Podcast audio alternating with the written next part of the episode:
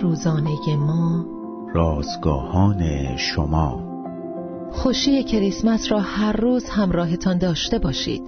روز هشتاد یکم از شماره دوازدهم نان روزانه ما. انتشار خوشی عنوان و یوحنا باب 16 آیات 16 تا 24 متن امروز ما از کلام خداست.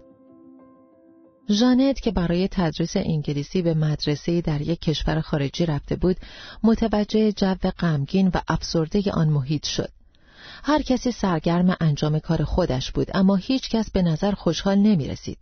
آنها قدمی برای کمک یا تشویق همدیگر بر نمی داشتند. اما ژانت قدردانی خود را از کارهایی که خدا برایش کرده بود در رفتارش نشان می‌داد. لبخند می‌زد. برخوردی دوستانه داشت. با از خودگذشتگی به دیگران کمک می‌کرد. ترانه ها و سرودهای روحانی را زمزمه می‌کرد. کم کم این شادی درونی ژانت جو مدرسه را عوض کرد. افراد یکی یکی شروع به لبخند زدن و کمک به همدیگر نمودند.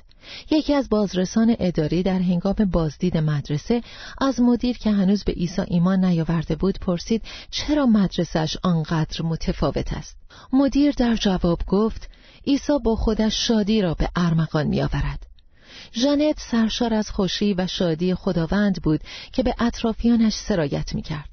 انجیل لوقا می گوید خدا فرشته خود را به نزد چوپانان عادی فرستاد تا خبر تولدی خارق العاده را به آنان بدهد. فرشته این خبر تعجب آور را اعلام کرد که آن نوزاد مژده‌ای مسرت بخش برای همه مردم خواهد بود و در واقع هم چنین شده است. از آن زمان تا به حال این پیام در طول اعثار به ما نیز رسیده و اکنون ما قاصدان خوشی مسیح به سرتاسر سر جهان هستیم ما به واسطه سکونت روح القدس در وجودمان با پیروی از نمونه و خدمات عیسی به دیگران به انتشار این خوشی ادامه می دهیم.